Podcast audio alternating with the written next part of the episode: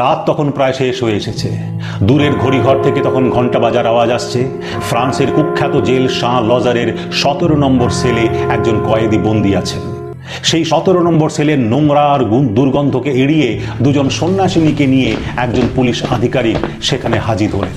সতেরো নম্বর সেলের ভেতরে বন্দি থাকা সেই কয়েদি ভারী বুটের আওয়াজে চমকে উঠেছিলেন। তার তখন বারে বারে মনে হচ্ছিল এই অবিশ্বাস্য, এ হতে পারে না, একদম অবিশ্বাস্য। কিন্তু কিছুক্ষণের মধ্যেই তার পোশাক আশাক পাল্টে, তার লম্বা চুল তেকোনা টুপির মধ্যে ঢেকে নিজেকে সামান্য সামলে নিয়ে তিনি বললেন, আমি প্রস্তুত। ফ্রান্সের সেদিনকে রাত্রিবেলা রাজপথের উপর দিয়ে ছুটে চলেছে পুলিশ ভ্যান, আর সেই পুলিশ ভ্যানের মধ্যে বসে থাকা সেই কয়েদি তখন মনে মনে ভাবছে, এই শহর কি দেয়নি তাকে? নাম, যশ, খ্যাতি, সম্মান, অর্থ, স্তাবক সব কিছু দিয়েছে। তার স্বপ্নের শহর প্যারিস। কিন্তু আজ সেই প্যারিস তার বদ্ধ ভূমি ভ্যান থেকে নামতে গিয়ে তার পাগুলো কেঁপে গিয়েছিল। ফায়ারিং স্কোয়াডের দিকে এগিয়ে যাওয়ার সময় তাকিয়ে দেখেছিলেন বারো জন সামরিক বাহিনীর কর্মী বন্দুক নিয়ে দাঁড়িয়ে রয়েছেন তার দিকে। এক পলক, শুধুমাত্র এক পলক সেই বন্দুকের দিকে তিনি তাকাতেই বন্দুকের গুলি তাকে ঝাঁঝরা করে দিয়েছিল। নতজানু হয়ে বসে পড়েছিল তার চেহারাটা। মাথাটা চলে গিয়েছিল পেছন দিকে।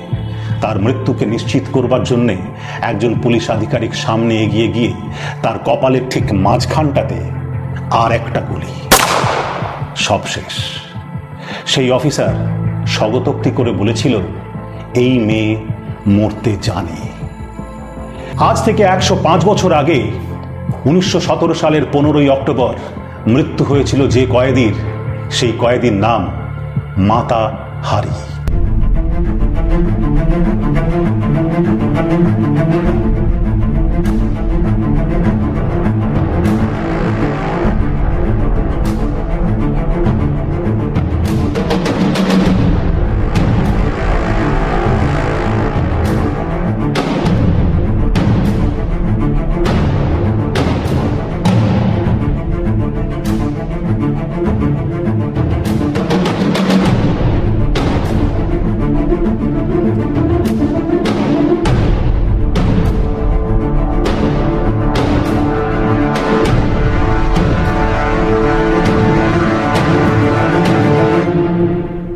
মাতাহারির আসল নাম ছিল মার্গারেটা গ্রেট্রুডা জেল। তার জন্ম হয়েছিল আঠেরোশো ছিয়াত্তর সালের সাতই আগস্ট নেদারল্যান্ডসে। তার বাবা একজন অত্যন্ত ধনী ব্যক্তি ছিলেন। ধনী বাবার মেয়ে হিসেবে সে ছোটবেলা থেকে বিলাসবহুল জীবনে অভ্যস্ত হয়ে পড়েছিল। কিন্তু সুখ তার জীবনে কখনো কোনোদিনও স্থায়ী হয়নি। কিছু বছর পর তার মা মারা যান। আর মা মারা যাওয়ার পর সে অত্যন্ত একা হয়ে যায়। ধীরে ধীরে সে নিরাপত্তাহীনতায় ভুগতে থাকে। যখন তার বয়স বাইশ বছর তখন খবরের কাগজে একটা অ্যাডভার্টাইজমেন্ট দেখে তার থেকে বয়সের দ্বিগুণ বড় ক্যাপ্টেন রুডলফ ম্যাকলয়েডকে বিয়ে করেন তিনি। বিয়ের পরে তিনি চলে যান ইন্দোনেশিয়া। সেখানে গিয়ে তিনি ভেবেছিলেন সংসার পাতবেন, সুখের সংসার। কিন্তু সেই যে বললাম, সুখ তার কপালে কখনো কোনোদিনও স্থায়ী ছিল না। তার স্বামী ছিল একটি মদ্যপ, মাতাল, অত্যাচারী, শুধু তাই নয়, সে ছিল যৌন রোগগ্রস্ত। প্রায়শই এই মার্গারেটার উপরে চলত যৌন অত্যাচার, মার। এবং স্বামীর অত্যাচারে তাকে মাঝে মধ্যেই স্বামীর অন্যান্য সামরিক অফিসারদের সঙ্গে বিছানার শয্যাসঙ্গী হতে হতো। শেষের দিকে প্রায় অনেকটা নিজের ইচ্ছেতেই তার স্বামীর সামরিক বন্ধুদের সঙ্গে শয্যাসঙ্গী হতে শুরু করেছিলেন তিনি। ইতিমধ্যে তার একটি কন্যা সন্তানের জন্ম হয়, তারপর তার একটি পুত্র সন্তানের জন্ম হয়। কিন্তু দুর্ভাগ্য তাকে ধীরে ধীরে আরও গ্রাস করছিল। একদিন হঠাৎ তার ছেলে আর মেয়ে দুজনেই খুব অসুস্থ হয়ে পড়ে। গায়ে ভীষণ জ্বর। ডাক্তার দেখানো হয়। ডাক্তার এসে বলে যে তার ছেলে, মেয়ে দুজনেই সিফিলিস রোগে আক্রান্ত হয়েছে। আর এই সিফিলিস রোগটা তারা পেয়েছিল তাদের বাবার কাছ থেকে মানে মার্গারেটার স্বামীর কাছ থেকে। মেয়েকে, ছেলেকে দুজনকেই বাঁচানোর আপ্রাণ চেষ্টা করেও ছেলেকে সে বাঁচাতে পারেনি। একজন মহিলার উপর দিয়ে এত অত্যাচারের পর যখন তার নিজের ছেলে মারা গেল একটা সিফিলিস রোগে, তখন তার উপর দিয়ে কীরকম মানসিক ঝড় বয়ে গিয়েছিল, হয়তো আজকের দিনে দাঁড়িয়ে আমরা কেউ কল্পনাও করতে পারব না। এই অসুখী দাম্পত্য জীবন থেকে বেরিয়ে আসতে চেয়েছিল মার্গারেটা। কিন্তু তখনকার দিনে মেয়েদের স্বাধীনতা আজকালকার দিনের মতন ছিল না। তাদের অধিকারের কোনো মূল্য ছিল না। ছেলেকে হারানোর পর সেই বিবাহিত জীবন থেকে বেরিয়ে গিয়ে তার মেয়েকে নিজের কাছে রেখে মানুষ করতে চেয়েছিল। হয়নি। তার স্বামী উল্টে তাকেই ঘর থেকে বার করে দিয়েছিল আর তার মেয়েকে তার কাছ থেকে কেড়ে নিয়েছিল। কপরদক শূন্য অবস্থায় মার্গারেটা ইন্দোনেশিয়া ছেড়ে চলে আসতে বাধ্য হয় প্যারিসে। প্যারিসে এসে তিনি আসেন উনিশশো তিন সালে। এখানে এসে প্রথমে তিনি একটি সার্কাস কোম্পানিতে চাকরি করতেন। প্যারিসে যখন তিনি ছিলেন, তখন তিনি নিজের পরিচয় দিতেন যে তিনি নাকি জাভার একটি রাজকন্যা। প্রাচ্যের সভ্যতা সংস্কৃতির সঙ্গে সে অত্যন্ত ভালোভাবে পরিচিত। তার নাম নিয়েছিল সে মাতাহারি। মাতাহারি এই নামটা হলো মালয় শব্দ। মালয় শব্দে এই নামের অর্থ ভোরের চোখ মানে সূর্য। কিছুদিন সার্কাসে কাজ করার পর মাতাহারি নাচের জগতে পা রাখেন। ইন্দোনেশিয়াতে থাকাকালীন তিনি সেখানকার বিশেষ নৃত্যশৈলীতে রীতিমতো পটু হয়ে গিয়েছিলেন। আর সেই স্কিলটাই তিনি এখানে কাজে লাগালেন। নৃত্যশিল্পী হিসেবে স্টেজেও সেই একই নাম ব্যবহার করতেন মাতাহারি। তার জলপাই রঙের ত্বক, কালো চোখ, মাথা থেকে এক ঢাল কালো চুল আর তার শরীরী আবেদনে গোটা প্যারিস মাতোয়ারা হয়ে গিয়েছিল। গায়ে একটা পাতলা ফিনফিনে ওড়না জড়িয়ে যখন সে মঞ্চে আসতো, দর্শকরা তার দিকে হাঁ করে তাকিয়ে থাকতো। নাচতে নাচতে সেই ওড়নাটা দর্শকদের দিকে সে ছুঁড়ে দিত। তার নৃত্যশিল্পের মধ্যে ছিল নগ্নতা। আর এই নগ্নতাকে তিনি একেবারে একটা শিল্পের পর্যায়ে নিয়ে গিয়েছিলেন। ইরটিক নাচের সাথে আধ্যাত্মিকতাকে তিনি মিশিয়ে দিয়েছিলেন। আর তাই জন্যে প্রচারের আলো তার দিকে পড়তে খুব একটা বিশেষ দেরি হয়নি। তিনিও জানতেন যে প্রচারের আলো কীভাবে নিজের দিকে টেনে নিতে হয়। মাতাহারি খুব দ্রুত বিখ্যাত হয়ে গেলেন ইউরোপের সমস্ত দেশে। শুধু প্যারিস নয় খুব দ্রুত তার অর্থের অভাব সম্পূর্ণ মিটে গেল। পাল্লা দিয়ে বাড়তে থাকল তার বিলাসবহুল জীবনযাপন। উনিশশো দশ সাল নাগাদ যখন মাতাহারির খ্যাতি সমস্ত ইউরোপে ছড়িয়ে পড়েছে, ঠিক সেই সময় তার কাছে আবার এলো বিপর্যয়। উনিশশো বারো তেরো সাল নাগাদ ইউরোপের রাজনীতি যেমনভাবে বদলাতে থাকে, ঠিক তেমনভাবেই বদলাতে থাকে ইউরোপের অর্থনৈতিক পরিস্থিতি। তাই মাতাহারির জনপ্রিয়তাও ধীরে ধীরে তখন কমছিল। এরপর এলো উনিশশো চোদ্দ সাল। প্রথম বিশ্বযুদ্ধ শুরু হয়ে গিয়েছে। তখন তার জনপ্রিয়তা একেবারে তলানিতে। অর্থ উপার্জনের জন্য তখন তাকে ফ্রান্স, রাশিয়া, জার্মানির সামরিক অফিসারদের, এমনকি উচ্চপদস্থ সামরিক অফিসার এবং ধনী ব্যক্তিদের সঙ্গে প্রায়শই বিছানার শয্যাসঙ্গী হতে শুরু করতে হয়েছিল। তাতে তার পয়সা আসছিল। লোকে যে যাই বলুক, তার তাতে কোনো কিছুতেই পরোয়া ছিল না। কারণ তার বিলাসবহুল জীবন যাপন কাটানোর জন্যে, স্বাচ্ছন্দ্যের সঙ্গে জীবন কাটানোর জন্য ওই পয়সা অত্যন্ত প্রয়োজন ছিল। কিন্তু ভাগ্যের পরিবর্তনের শুরু এইখান থেকেই। প্রথম বিশ্বযুদ্ধের সময় যেহেতু নেদারল্যান্ডস সম্পূর্ণ নিরপেক্ষ ছিল, তাই নেদারল্যান্ডসের যে কোনো নাগরিকের, ইউরোপের যে কোনো দেশে বিচরণ করার অবাধ পারমিশন ছিল। এই সময় মাতা হারিয়ে একবার জার্মানিতে শো করতে গিয়েছিলেন। সেইখানে পৌঁছানোর পরেই জার্মান পুলিশ তাকে আটক করে। তার ব্যাংক অ্যাকাউন্ট সিজ করে নেয়, তার সঙ্গে থাকা টাকা, পয়সা, গয়নাগাটি সব কিছু সিজ করে নেয়। ঠিক এই সময় মাতাহারির সঙ্গে আলাপ হয়েছিল একজন জার্মান অফিসারের। তার নাম ছিল কার্ল ক্রোমার। কার্ল ক্রোমার মাতাহারিকে অফার করেন যে, তোমার তো টাকা, পয়সা, গয়নাগাটি সব কিছুই জার্মান অফিসাররা সিজ করে নিয়েছে। তোমার বাঁচার একটা রাস্তা আছে। তুমি যদি জার্মানির হয়ে গুপ্তচর বৃত্তি করো। তোমাকে কুড়ি হাজার ফ্রাঁ দেওয়া হবে। মানে ফ্রান্সের কারেন্সি ছিল ফ্রাঙ্ক। সেই কুড়ি হাজার ফ্রাঁ তোমাকে দেওয়া হবে। আর তোমার কোড নেম দেওয়া হলো এইচ টোয়েন্টি ওয়ান গুপ্তচর বৃত্তি করার কোনো ইচ্ছা মাতাহারির ছিল না। কিন্তু বিলাসবহুল জীবন কাটাতে গেলে তো লাগবে টাকা। কুড়ি হাজার ফ্রাঁ তখনকার দিনে বিশাল অঙ্কের টাকা। এই টাকার লোভ তিনি ছাড়তে পারেননি। তাই জার্মান অফিসারের কথায় সেই ফাঁদে তিনি পা দিয়ে দিলেন। জার্মানির থেকে তিনি যখন ব্রিটেন হয়ে ফ্রান্সে আসছিলেন, সেই সময় ব্রিটিশ পুলিশ তাকে আটক করে। যদিও সন্দেহজনক কিছুই তার সঙ্গে পায়নি। ফ্রান্সে ফিরে এসে তিনি আবার সেই বিলাসবহুল জীবনে ডুবে গেলেন, কিন্তু বুঝতেও পারলেন না যে কীভাবে তিনি পুলিশের নজরে সর্বদা রয়ে গেলেন। ইতিমধ্যেই জীবনে মোড় ঘুরিয়ে দেওয়ার মতন একটা ঘটনা ঘটে তার। মাতাহারি প্রেমে পড়েন। এই প্রথমবার। প্রেমিকের নাম রাশিয়ান পাইলট ভাদিম মাসলভ। এই ভাদিম মাসলভের সঙ্গে দেখা করার জন্যে বারবার রাশিয়ার রক্তচক্ষুকে উপেক্ষা করে তিনি সেখানে যেতেন। কিন্তু একবার ভাদিম মাসলভ যুদ্ধক্ষেত্রে আহত হয়েছেন এটা শুনে মাতাহারি আর থাকতে পারেননি। তার সঙ্গে দেখা করতে যাওয়ার জন্য তিনি মরিয়া হয়ে উঠলেন। কিন্তু রাশিয়া তাকে কোনোভাবেই অ্যালাউ করছিল না। তাই তিনি ফ্রান্সের গোয়েন্দা দপ্তরের যিনি প্রধান, তার সঙ্গে দেখা করতে গেলেন। কিন্তু সেখানে গিয়ে আবার একটা ফাঁদে পড়লেন। গোয়েন্দা প্রধান তাকে বলেছিল পারমিশন দেওয়া হতে পারে।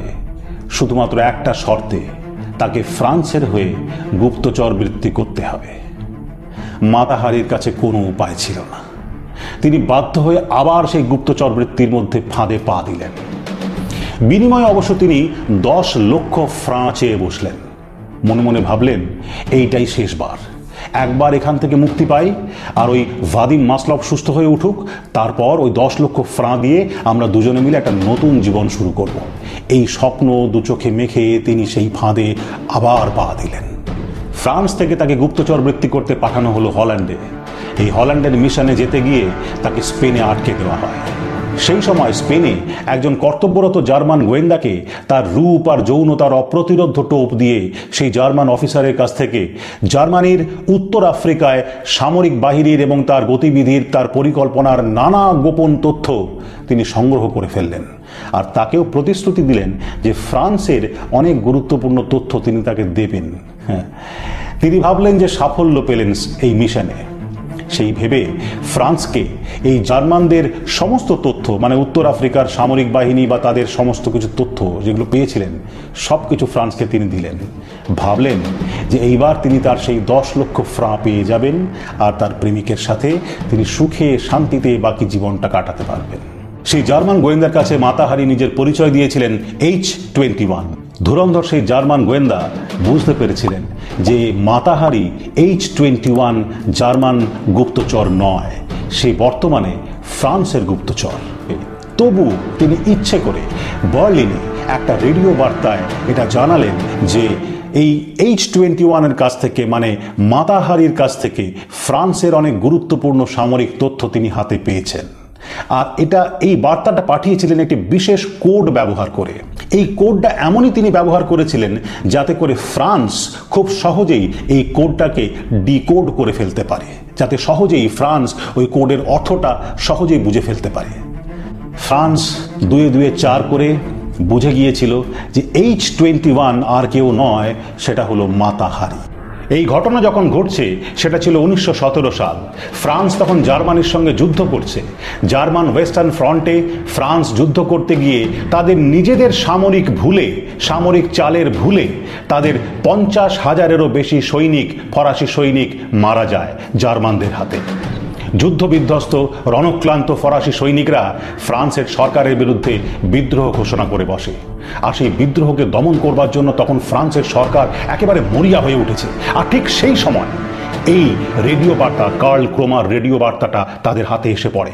সেটাকে ডিকোড করেই তারা জানতে পেরে যায়। ওই রেডিও বার্তায় বলা হয়েছিল এইচ টোয়েন্টি ওয়ান আর ওই এইচ টোয়েন্টি ওয়ান হচ্ছে আর কেউ নয়, মাতা হ্যারি। উনিশশো সতেরো সালের তেরোই ফেব্রুয়ারি মাতাহারিকে অ্যারেস্ট করা হয় প্যারিসের একটা হোটেল থেকে। তাকে পাঠিয়ে দেওয়া হয়েছিল ফ্রান্সের কুখ্যাত জেল শাঁ লজার সেইখানে। দীর্ঘদিন ধরে তাকে জেরা করা হয়। জেরায় তিনি বারবার স্বীকার করেছেন যে তিনি জার্মানির হয়ে কোনো গুপ্তচর বৃত্তি করেননি, বরং তিনি জীবনে একবারই গুপ্তচর বৃত্তি করেছেন আর সেটাও ফ্রান্সের হয়ে। কিন্তু তার কথা কেউ বিশ্বাস করল না। তিনি বারবার বললেন যে ফ্রান্সের কোনো গোপন তথ্য, সামরিক বাহিনীর কোনো গোপন তথ্য তিনি কোথাও পাচার করেননি। তবুও তার কথা কর্ণপাত করা হয়নি। এমনকি তার অ্যাডভোকেটকে কোর্টে বিন্দুমাত্র সওয়াল বা জবাব বা জেরা করার অনুমতি দেওয়া হলো না। উল্টে তার বিরুদ্ধে জোর করে প্রমাণ করা হলো যে তিনি এতদিন পর্যন্ত যত টাকা রোজগার করেছেন, সে টাকা যেভাবেই রোজগার করে থাকুন না কেন, তার সমস্ত টাকা তিনি রোজগার করেছিলেন জার্মানদের হয়ে গুপ্তচর বৃত্তি করে। জেরার মুখে মাতাহারি স্বীকার করে ফেললেন যে তিনি ওই কার্ল ক্রোমারের কাছ থেকে কুড়ি হাজার ফ্রাঁ নিয়েছিলেন। ব্যাস, মজবুত অজুহাত পেয়ে গেল ফ্রান্স। নিজের দেশের সামরিক বিদ্রোহকে দমন করতে এবং খেপে ওঠা জনসাধারণকে শান্ত করতে, সেই সময় ফ্রান্সের দরকার ছিল একজন বিশ্বাসযোগ্য বিশ্বাসঘাতকের। মাতা হ্যারির মতন তখন বিশ্বাসযোগ্য বিশ্বাসঘাতক ফ্রান্সের হাতে আর কেই বা ছিল? তাই যুদ্ধ পরাজয়ের সমস্ত দায়ভার মাতা হ্যারির উপরেই চাপিয়ে দেওয়া হলো বলা হলো যে এই বিশ্বাসঘাতক মহিলার জন্যে আমরা যুদ্ধে হেরেছি, কারণ ইনি আমাদের দেশের সমস্ত গোপন তথ্য জার্মানির কাছে দিয়ে দিয়েছিলেন। এই মিথ্যে অপবাদে তার শাস্তি হলো। সঙ্গে সঙ্গে তার বিরুদ্ধে প্রাণদণ্ডের আদেশ হয়। উনিশশো সতেরো সালের পনেরোই অক্টোবর তাকে মৃত্যুদণ্ড দেওয়া হয়েছিল। সুন্দরী অপ্রতিরোধ যৌন আকর্ষণের অধিকারী, নগ্নতায় নির্লজ্জ, অর্থের লোভে যে যে কোনো মানুষের শয্যাসঙ্গী হতে পারে।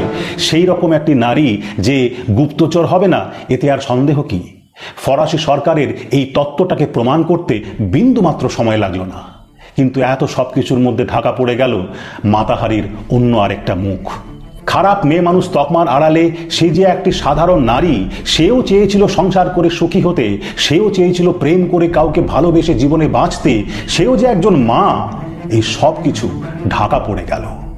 জীবনে একবারই তিনি গুপ্তচর বৃত্তি করেছিলেন, তাও ফ্রান্সের হয়ে, তাও নিজের প্রেমিককে বাঁচানোর জন্যে, সেই ভাদিম মাসলভকে বাঁচানোর জন্যে। কিন্তু এই সব কিছু বুমেরাং হয়ে তার দিকে ফিরে এলো। কারণ রাজনীতি আর ক্ষমতালোভী মানুষদের চাল তিনি বিন্দুমাত্র ধরতে পারেননি। ডাবল এজেন্ট হওয়া তো বহু দূরের কথা। তিনি জার্মানির হয়েও কোনো গুপ্তচর বৃত্তি করেননি। কোনো সামরিক তথ্য, কোনো গোপন তথ্য তিনি তাদেরকে দেননি। তাকে যখন কোর্টে জেরা করা হচ্ছিল, সেই সময় তিনি অজস্র জায়গায় চিঠি লিখেছিলেন সাহায্যের জন্য। কোনো জায়গা থেকেই কোনো উত্তর তার কাছে আসেনি। এমনকি তার প্রেমিক ভাদিম মাসলভ তার কাছেও তিনি চিঠি লিখেছিলেন।